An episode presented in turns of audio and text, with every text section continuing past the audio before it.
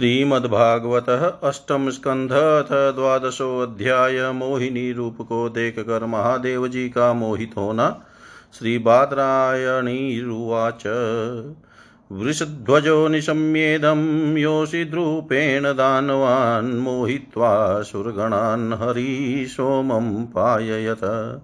वृषमारुह्य गिरिश सह देव्या ययोदृष्टुं यत्रास्ते मधुसूदन्। सभाजितो भगवता सादरं सोमया भव, सुपविष्ट उवाचेदं प्रतिपूज्य स्मयन् हरिं। श्रीमहादेव उवाच। देवदेव जगद्व्यापिन् जगदीश जगन्मय सर्वेषामपि भावानां त्वमात्मा हेतुरीश्वर। आद्यन्तावश्य यन्मध्यमिदं मन्यदहं बहिः, यतो व्यस्य नेतानि ततः सत्यं ब्रह्मचिद भवान् तवेव चरणाम्भोजं श्रेयस्कामा निराशिष विसृज्यो भयतसङ्गं मुनय समुपासते। त्वं ब्रह्म पूर्णममृतं विगुणं विशोकम् आनन्दमात्रमविकारं मन्यन्यदन्यत। विश्वस्य हेतुहृदयस्थितसंयमानामात्मेश्वरश्च तदपेक्षत्यानपेक्ष एकस्त्वमेव सदशतद्वयमय द्वयमद्वयं च स्वर्णं कृताकृतमिवेह न वस्तुभेद। अज्ञान अज्ञानतस्त्वयि जने विहितो विकल्पो यस्माद्गुणे व्यतिकरो निरुपाधिकस्य। त्वां ब्रह्म केचिद् वयन्त्युद्धर्ममेके एके परं सदशतो पुरुषं परेशम्। अन्ये अवयन्ति नवशक्तियुतं परं त्वां केचिन्मापुरुषम् अव्ययमात्मतन्त्रम्। नाहं परायुषयो न मरीचिमुख्या, जानन्ति यद् विरचितं खलु सत्त्वसर्गा। यन्माययामुषितचेतसैष दैत्यम् अत्र्यादय किमुत शश्वद्भद्रवृता स त्वं समीहितमदस्थितिजन्मनाशं, भूते हितं च जगतो भवबन्धमोक्षो। वायुर्यथा विशति खं च चराचराख्यं, सर्वं तदात्मकतयावगमोऽवरंसै अवतारा मया दृष्टा रममाणस्य ते गुणै सोऽहं तददृष्टुमिच्छामि यत ते योषिद्वपुधृतं येन समोहिता दैत्या पाहिताश्चामृतं सुरा तदधिदृक्षव आयाता परं कौतूहलं हि न श्रीशुकुवाच एवं व्यर्थितो विष्णु भगवान् शूलपाणिना प्रहस्य भावगम्भीरं गिरिशं प्रत्यभाषत। श्रीभगवानुवाच कौतूहलाय दैत्यानां योषिद्वेषो मया कृत पश्यताशुरकार्याणि गते पीयूषभाजने ततेऽहं दर्शयिष्यामि दिदृक्षोऽसुरसुत्तम कामिनां बहुमन्तव्यं सङ्कल्पप्रभवोदयं श्रीशुकुवाच इति ब्रुवाणो भगवांस्तत्रैवान्तरधीयत सर्वतश्चार्यश्चक्षुर्भवास्ते सहोमया। ततो ददशोपवने वरस्त्रियं विचित्रपुष्पारुणपल्लवद्रुमे विक्रीडन्तीं कन्दुकलीलया लसददुकूलपर्यस्तनितम्बमेखलाम् आवर्तनोद्वर्तनकम्पितस्तन प्रकृष्टहारोरुभरे पदे पदे प्रभज्यमानामिव मध्यश्चलत पदप्रवालं नयतिं ततस्तत। दिक्षु भ्रमतकन्दुकचापले वृषं प्रोद्विग्नतारायत लोललोचनां स्वकर्णाविभ्राजितकुण्डलोलसत कपोलनीलाल्लकमण्डिताननाम् श्लथदुकुलं कबरीं च विच्युतां सन्नह्यतिं वामकरेन्वल्गुना विनिघ्नतिमन्यकरेण कन्दुकं विमोहयन्तीं जगदात्ममायया। तां वीक्षय देव इति कन्दुकलीलये सदव्रीडास्फुटस्मितविसृष्टकक्षा कटाक्षमुष्ट स्त्रीप्रेक्षणप्रतिसमीक्षन् विह्वलात्मानात्मानमन्तिक उमां स्वगणाश्च वेद। तस्याः कराग्रात् स तु कन्दुको यदा गतो विदूरं तमनुव्रजस्त्रिया तमनुव्रजत् स्त्रिया वासससूत्रं लघुमारुतो हरद्भवस्य देवस्य किलानुपश्यत। एवं त्वां रुचिरापाङ्गीं दर्शनीयां मनोरमां दृष्ट्वा तस्यां मनश्चक्रे विसर्जन्त्यां भव किल। तया प्रहतविज्ञानस्कृतस्मरविवल भवान्यापि पश्यन्त्या गतिह्रीस्तत्पदं ययो। सा तमायान्तमालोक्य विवस्त्रा व्रीडिता वृषं नीलीयमाना वृक्षेषु असन्तिनान्वतिष्ठत तामनवगच्छद भगवान् भव प्रमुषितेन्द्रियकामस्य च वशं नीतकरेणुमिव युत्तप। सोऽनुव्रजयातिवेगेन गृहीत्वा नीच्छतीं स्त्रियं केशबन्धौ पानीय बाहुभ्यां परिशस्वजै सोपगूढा भगवता करिणा करिणी यथा इतस्ततपसर्पन्ती विप्रकीर्णशिरोरुहा आत्मानं मोचत् हित्वाङ्गसुरसभभुजान्तरात् प्राद्रवत्सा पृथुश्रोणी माया मायादेव तस्याशौ पदवीं रुद्रो विष्णोरद्भुतकर्मण प्रत्यपद्यत कामेन। वैरिणेव विनिर्जित तस्यानुधावतो रेतश्च स्कन्दामोगरेतस सुष्मिणो युत पश्येव वासितामनुधावत यत्र यत्रापतन्मह्यं रेतस्तस्य महात्मन तानि रूप्यस्य हेम्नश्च क्षेत्राण्यासन्महीपते सरितसरसु शैलेषु, वनेषु, पवनेषु च यत्र क्वचासनृषयस्तत्र सन्नीतो हर स्कन्नेरेतशीशोपश्यदात्मानं देवमायया जडीकृतं नृपश्रेष्ठ सन्न्यवतत्कस्मलात् अथावगतमात्म्यम् आत्मनो जगदात्मन अपरिज्ञेयवीर्यस्य न मेने तदुहाद्भुतम् तमविक्लवं व्रीडमालक्षय मधुसूदन्वाच परं प्रीतो बिभ्रस्त्वां पौरुषीं तनुम् श्रीभगवानुवाच। दिष्टया त्वं विबुधश्रेष्ठ स्वां निष्ठामात्मना स्थित यन्मे स्त्रीरूपया स्वैरं मोहितोऽप्यङ्गमायया। को नु मे अतीतरेन्मायां विषक्तस्त्वदृते पुमान्, तास्तान् विसृजतीं भावान् दुस्तरां कृतात्मभिः। गुणमयी माया, न त्वाम्भिः भविष्यति मया समेता कालेन, कालरूपेण भागस। श्रीशुकुवाच। एवं भगवता राजन् श्रीवंशाङ्केन सत्कृत। आमन्त्रय तं परिक्रम्य सगणस्वालयं ययो आत्मांसभूतां तां मायां भवानीं भगवान् भव संसतां ऋषिमुख्यानां प्रीत्या च स्तातं भारत। अपि व्यपश्यस्त्वमजस्य पामायां, परस्य पुंस परदेवताया। अहं कलानां ऋषभो विमुह्ये यया वशोऽन्ये किमुता स्वतन्त्रता। यं मामपृच्छस्त्वमुपेत्य योगात् समासहस्रान्तु पारत वै।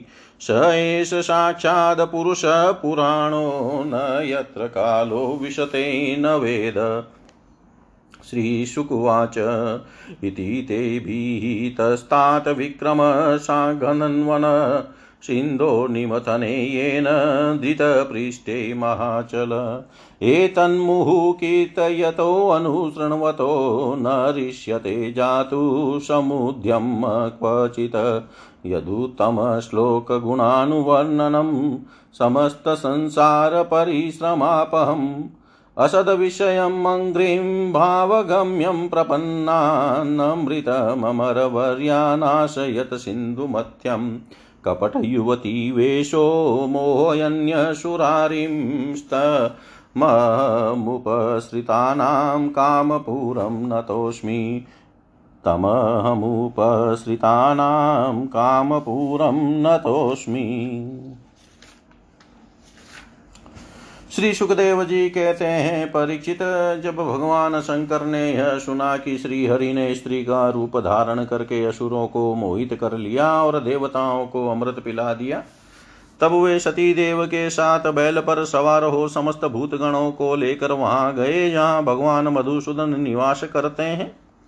भगवान श्री हरि ने बड़े प्रेम से गौरी शंकर भगवान का स्वागत सत्कार किया। वे भी सुख से बैठकर भगवान का सम्मान करके मुस्कुराते हुए बोले, श्री महादेव जी ने कहा, समस्त देवों के आराध्य देव भाव विश्वव्यापी जगदीश्वर एवं जगत स्वरूप हैं।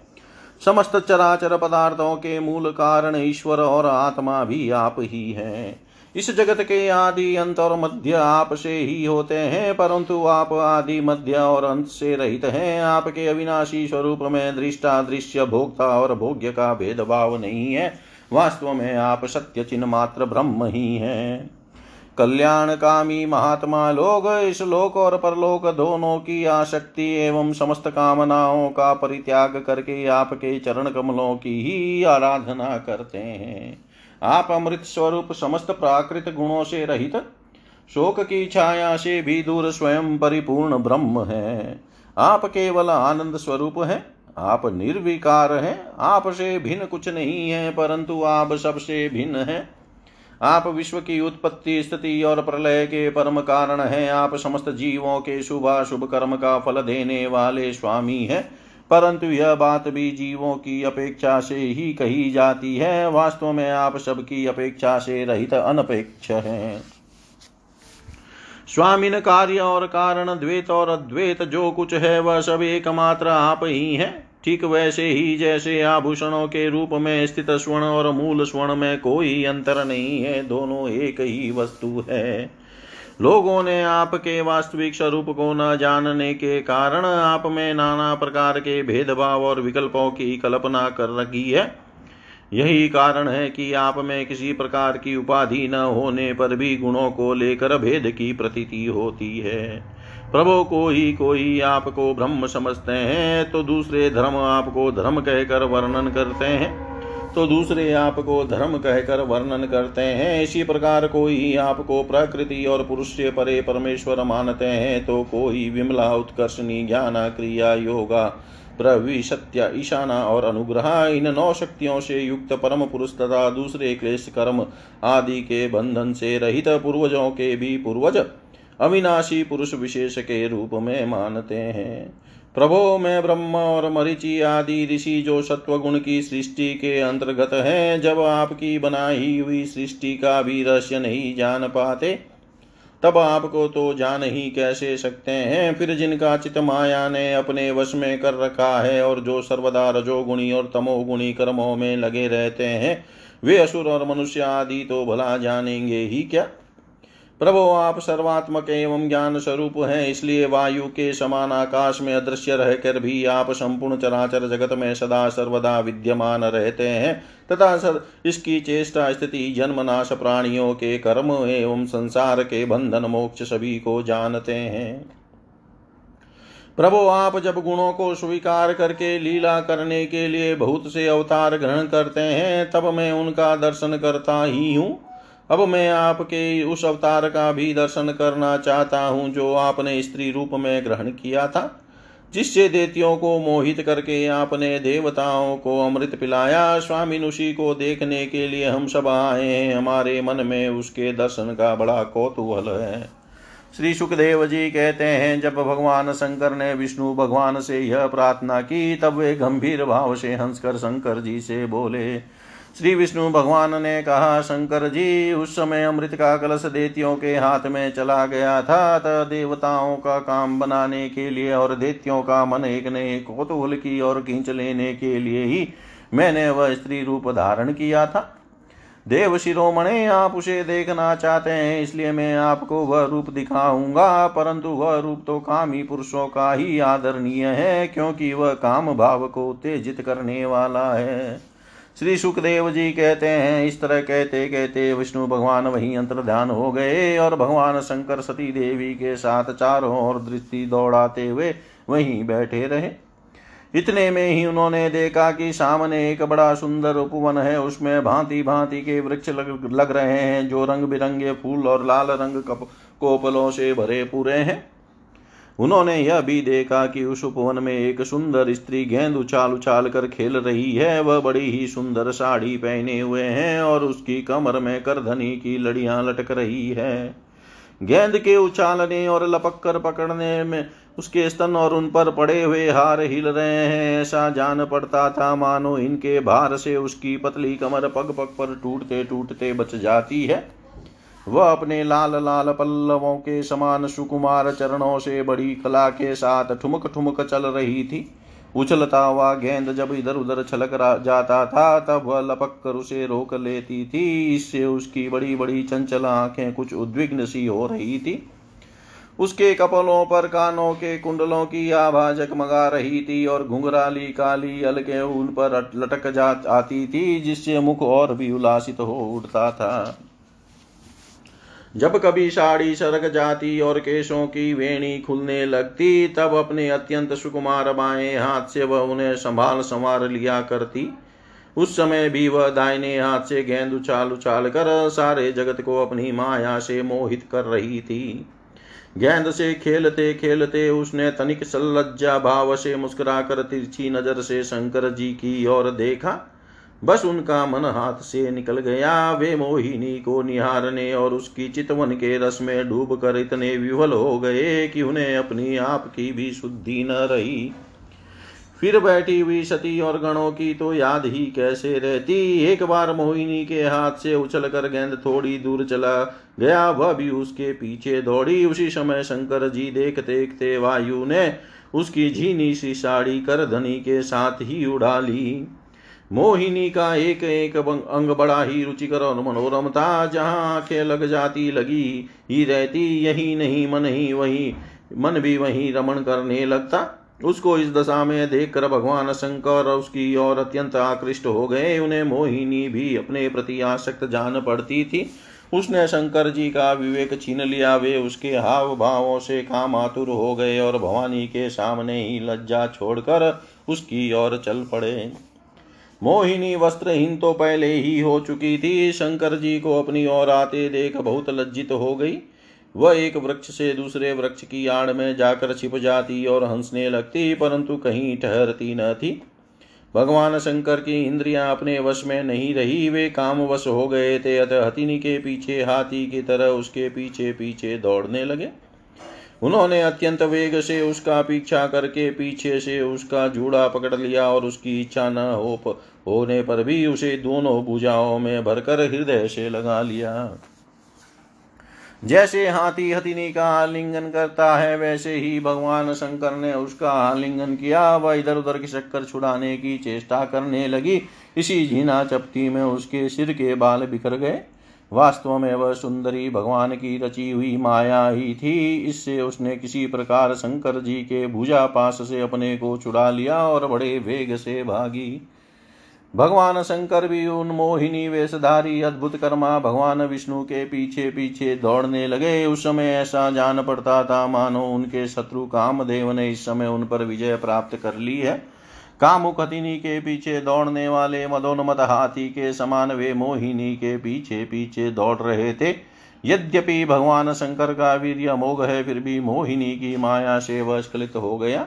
भगवान शंकर का वीर्य पृथ्वी पर जहाँ जहाँ गिरा, वहाँ वहाँ सोने चांदी की खाने बन गई। परीक्षित नदी, सरोवर पर्वत वन और उपवन में जहाँ जहाँ ऋषि मुनि निवास करते थे, वहाँ वहाँ मोहिनी के पीछे पीछे भगवान शंकर गए थे।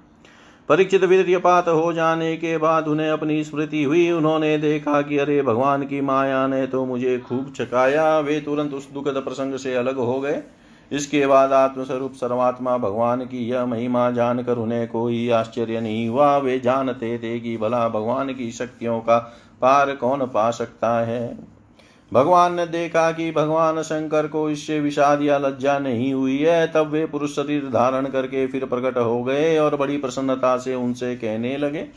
श्री भगवान ने कहा, देव शिरोमणे, मेरी स्त्री रूपिणी माया से विमोहित होकर आप भी, होकर भी आप स्वयं ही अपनी निष्ठा में स्थित हो गए। ये बड़े आनंद की बात है।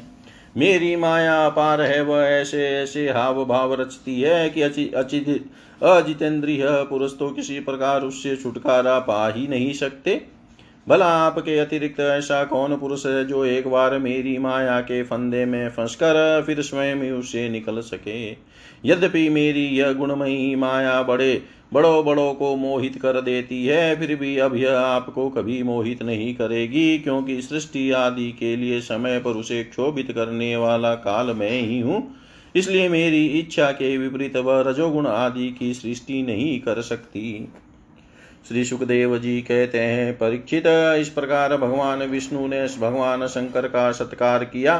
तब उनसे विदा लेकर एवं परिक्रमा करके वे अपने गणों के साथ कैलाश को चले गए।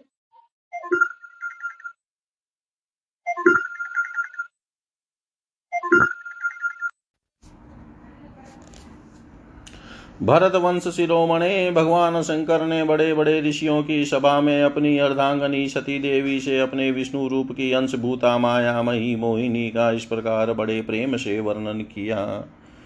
देवी, तुमने परम पुरुष परमेश्वर भगवान विष्णु की माया देखी। देखो यो तो मैं समस्त कला, कौशल, विद्या आदि का स्वामी और स्वतंत्र हूँ, फिर भी उस माया से विवश होकर मोहित हो जाता हूँ। फिर दूसरे जीव तो परतंत्र है ही।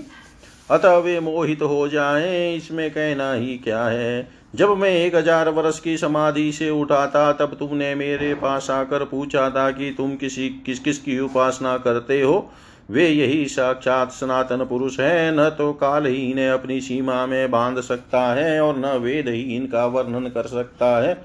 इनका वास्तविक स्वरूप अनंत और अनिर्वचनीय है। श्री सुखदेव जी कहते हैं प्रिय परीक्षित मैंने विष्णु भगवान की यह ऐश्वर्यपूर्ण लीला तुमको सुनाई, जिसमें समुद्र मंथन के समय अपनी पीठ पर मंद्राचल धारण करने वाले भगवान का वर्णन है। जो पुरुष बार बार इसका कीर्तन और श्रवण करता है, उसका उद्योग कभी और कहीं निष्फल नहीं होता, क्योंकि पवित्र कीर्ति भगवान के गुण और लीलाओं का गान संसार के समस्त क्लेश और परिश्रम को मिटा देने वाला है। दुष्ट पुरुषों को भगवान के चरण कमलों की प्राप्ति कभी नहीं हो सकती। वे तो भक्ति भाव से युक्त पुरुष को ही प्राप्त होते हैं। इसी से उन्होंने स्त्री का माया रूप धारण करके देत्यों को मोहित किया और अपने चरण कमलों के शरणागत देवताओं को समुद्र मंथन से निकले हुए अमृत का पान कराया। केवल उन्हीं की बात नहीं, चाहे जो भी जो भी उनके चरणों की शरण ग्रहण करे, वे उसकी समस्त कामनाएँ पूर्ण कर देते हैं। मैं उन प्रभु के चरण कमलों में नमस्कार करता हूँ। इति श्रीमद्भागवते महापुराणे पारमहंस्यां संहितायाम् अष्टम स्कन्धे शङ्करमोहनं नाम द्वादशोऽध्याय सर्वं श्रीशां सदाशिवार्पणम् अस्तु। ॐ विष्णवे नमः, ॐ विष्णवे नमः, ॐ विष्णवे नमः। श्रीमद्भागवत अष्टम स्कंध त्रयोदशो अध्याय। आगामी सात मनमंत्रों का वर्णन। श्री शुकुवाच मनुविवस्वत पुत्र श्राद्धदेव श्रुतः। सप्तमो वर्तमानो यस्तत्पत्यानि मे शृणु।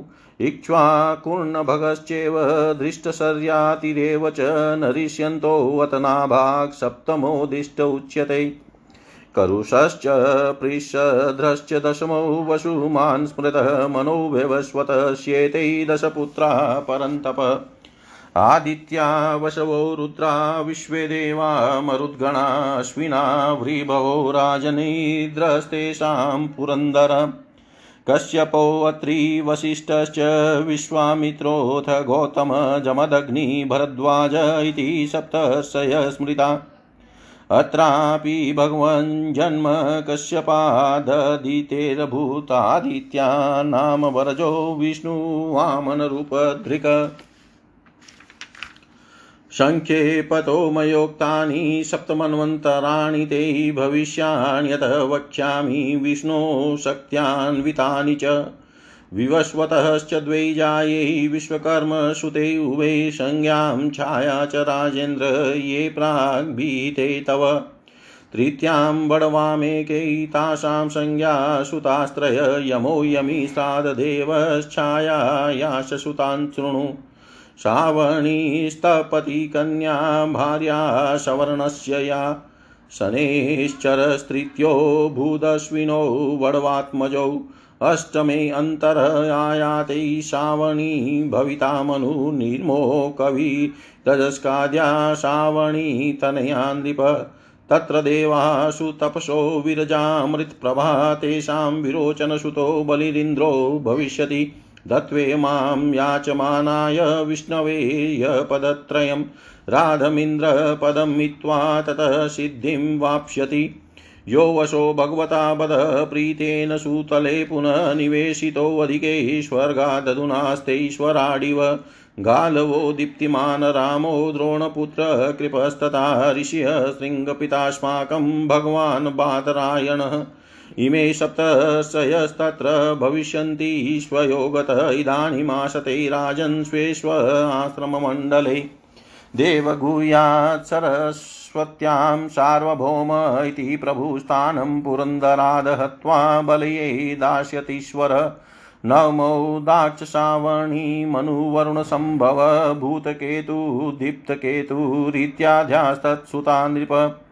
पारामरीचिगर्भाद्या देवा इन्द्रोऽद्भुतः स्मृतः, द्युतिमतप्रमुखास्तत्र भविष्यन्त ऋषयस्ततः आयुष्मतोऽम्बुधारायां वृषभो भगवत्कला भविता येन संराधां त्रिलोकीं भोक्ष्यते अद्भुत। दशमो ब्रह्मसावर्णीरूपश्लोकसुतो महान् तत्सुता भूरिषेणाध्या विस्मत्प्रमुखा द्विजा अविस्मान् सुकृति सत्यो जयो मूर्तिस्तदा द्विजा सुवासन् विरुद्ध्याद्वा। द्या देवा शम्भुसुरेश्वरः विश्वक्षेणो विशुच्यां तु शम्भो सङ्ख्यं करिष्यति जातश्वांसेन भगवान् गृहे विश्वसृजो विभु। मनुर्वै धर्मसावर्णीरेकादशम् आत्मवान् अनागतास्ततः सुताश सत्यधर्मादयो दश विहङ्गमा कामगमः निर्वाणरुचय सुरा इन्द्रश्च वैधृतस्तेषां ऋषयश्चारुणादय। आर्यकस्य सुतस्तत्र धर्मसेतुरिति स्मृतः वेदृतायां हरिरंस त्रिलोकीं धारयिष्यति।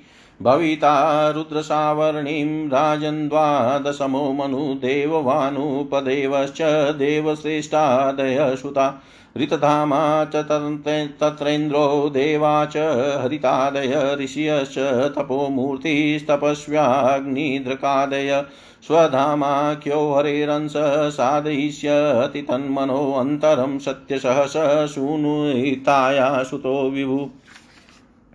मनुस्त्रयो दशो भाव्यो देवशावनिरात्मवान् चित्रसेन विचित्राद्या देवशावनिदेहजा।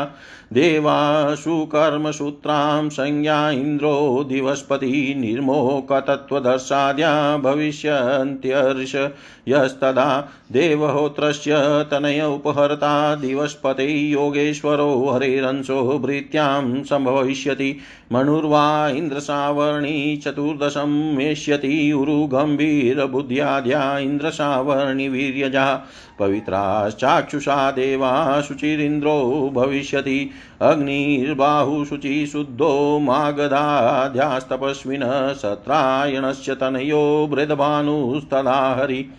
वीतानायां महाराज क्रियातन्तून्वितायिता राजचतुर्देशानि त्रिकालानुगतानि ते प्रोक्तान्येभिर्मितः कल्पो युगशास्त्रपर्यय प्रोक्तोऽन्येभिमितः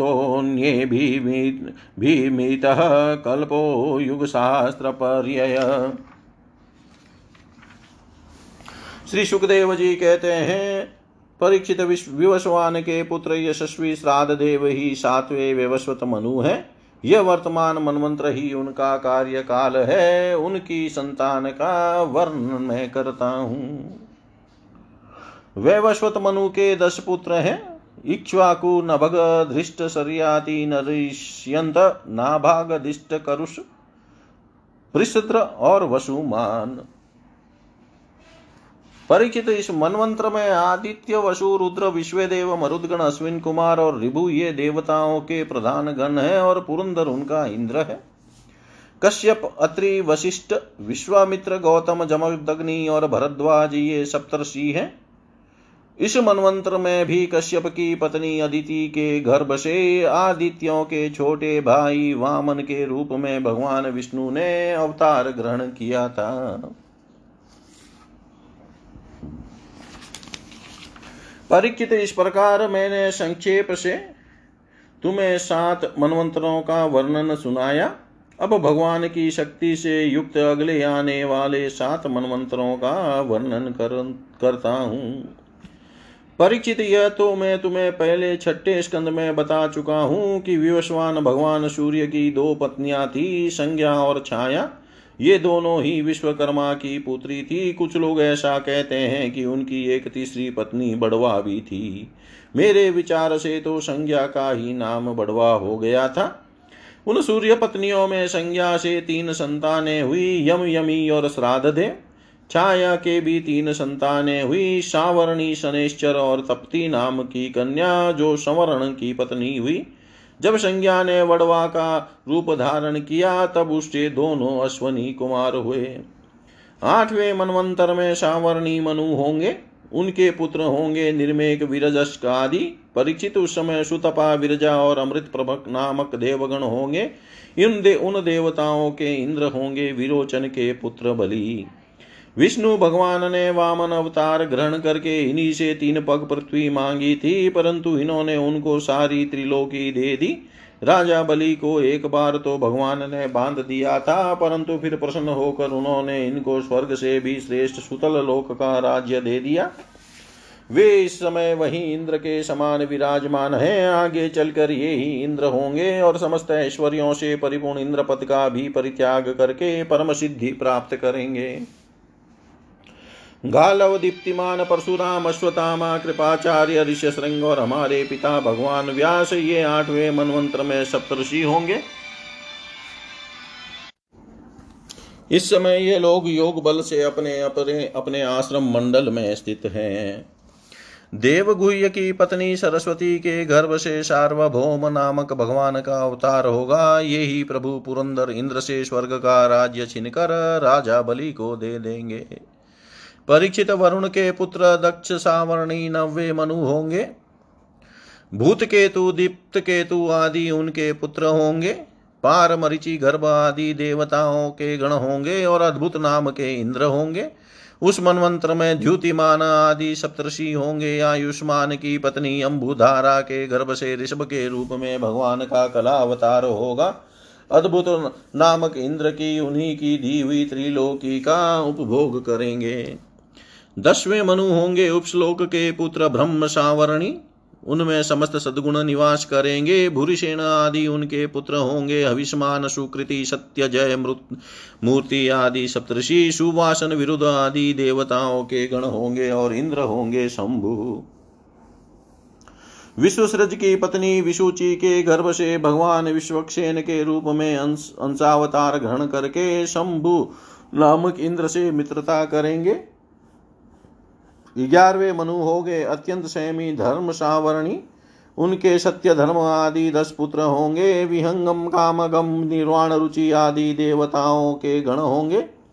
अरुण आदि सप्तषि होंगे और वे धृत नाम के इंद्र होंगे। आर्यक की पत्नी वे धृता के गर्भ से धर्म सेतु के रूप में भगवान का अंशावतार होगा और उसी रूप में वे त्रिलोकी की रक्षा करेंगे। परीक्षित बारहवें मनु होंगे रुद्र सावर्णी उनके देववान उपदेव और देवश्रेष्ठ आदि पुत्र होंगे उस मनवंतर में ऋतुधामा नामक इंद्र होंगे और हरितन आदि देवगण तपो मूर्ति तपस्वी आग्निध्रक आदि सप्तषि होंगे। सत्य सहाय की पत्नी सुंदरिता के गर्भ से स्वधाम के रूप में भगवान का अंशावतार हो, होगा और उसी रूप में भगवान उस मनवंतर का पालन करेंगे। तेरवे मनु होंगे परम जितेंद्रिय देव सावरणी, चित्रसेन विचित्र आदि उनके पुत्र होंगे, सुकर्म और सुत्राम आदि देवगण होंगे तथा इंद्र का नाम होगा दिवसपति। उस समय निर्मोक और तत्वदर्श आदि सप्तषि होंगे। देवहोत्र की पत्नी बृहति के गर्भ से योगेश्वर के रूप में भगवान का अंशावतार होगा और उसी रूप में भगवान दिवसपति को इंद्र पद देंगे। महारा, महाराज चौदवे मनु होंगे इंद्र सावर्णी। उरु, गंभीर बुद्धि आदि उनके पुत्र होंगे। उस समय पवित्र चाक्षुष आदि देवगण होंगे और इंद्र का नाम होगा शुचि।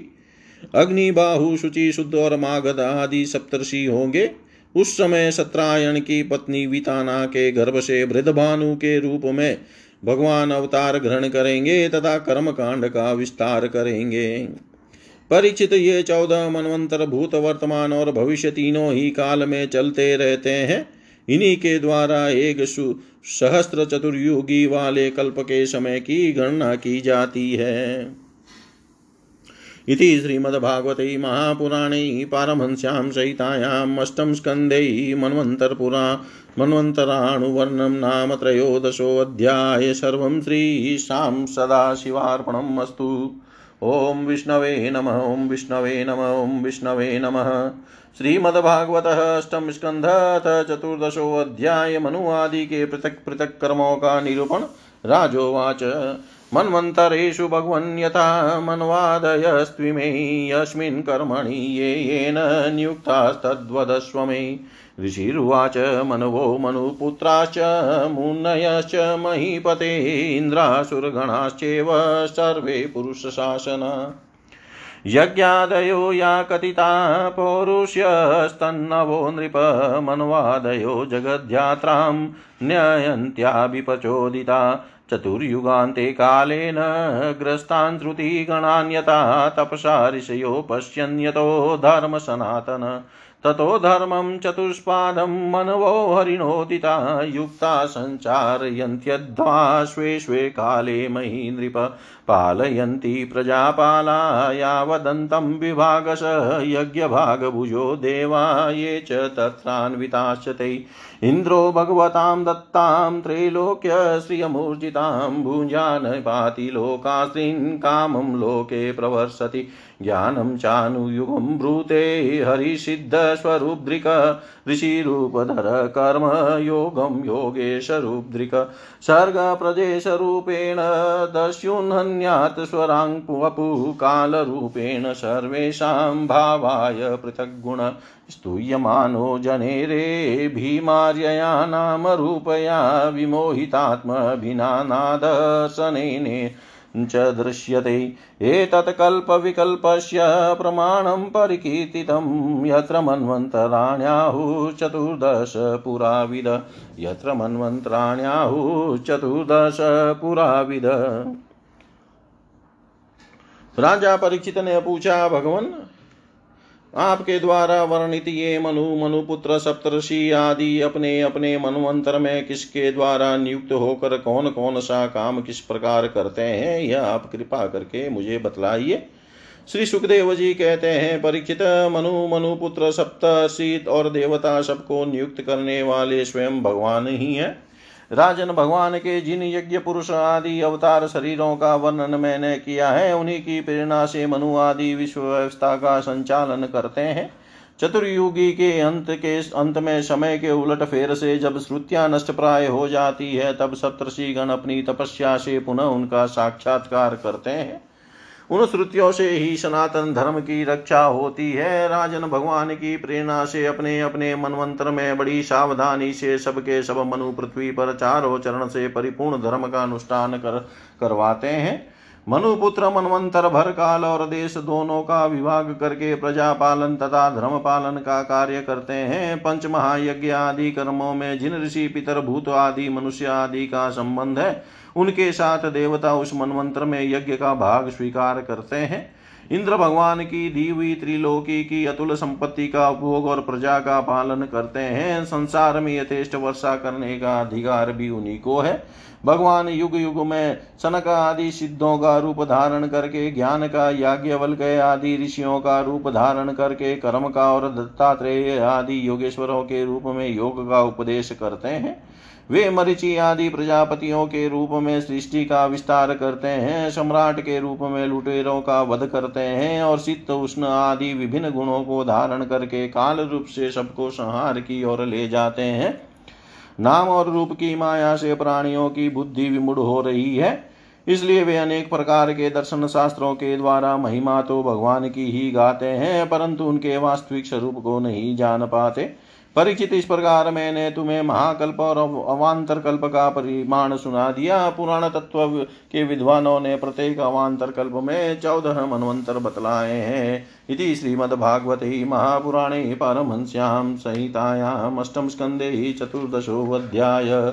सर्वं श्रीशां सदाशिवार्पणम् अस्तु। ॐ विष्णवे नमः, ॐ विष्णवे नमः, ॐ विष्णवे नमः।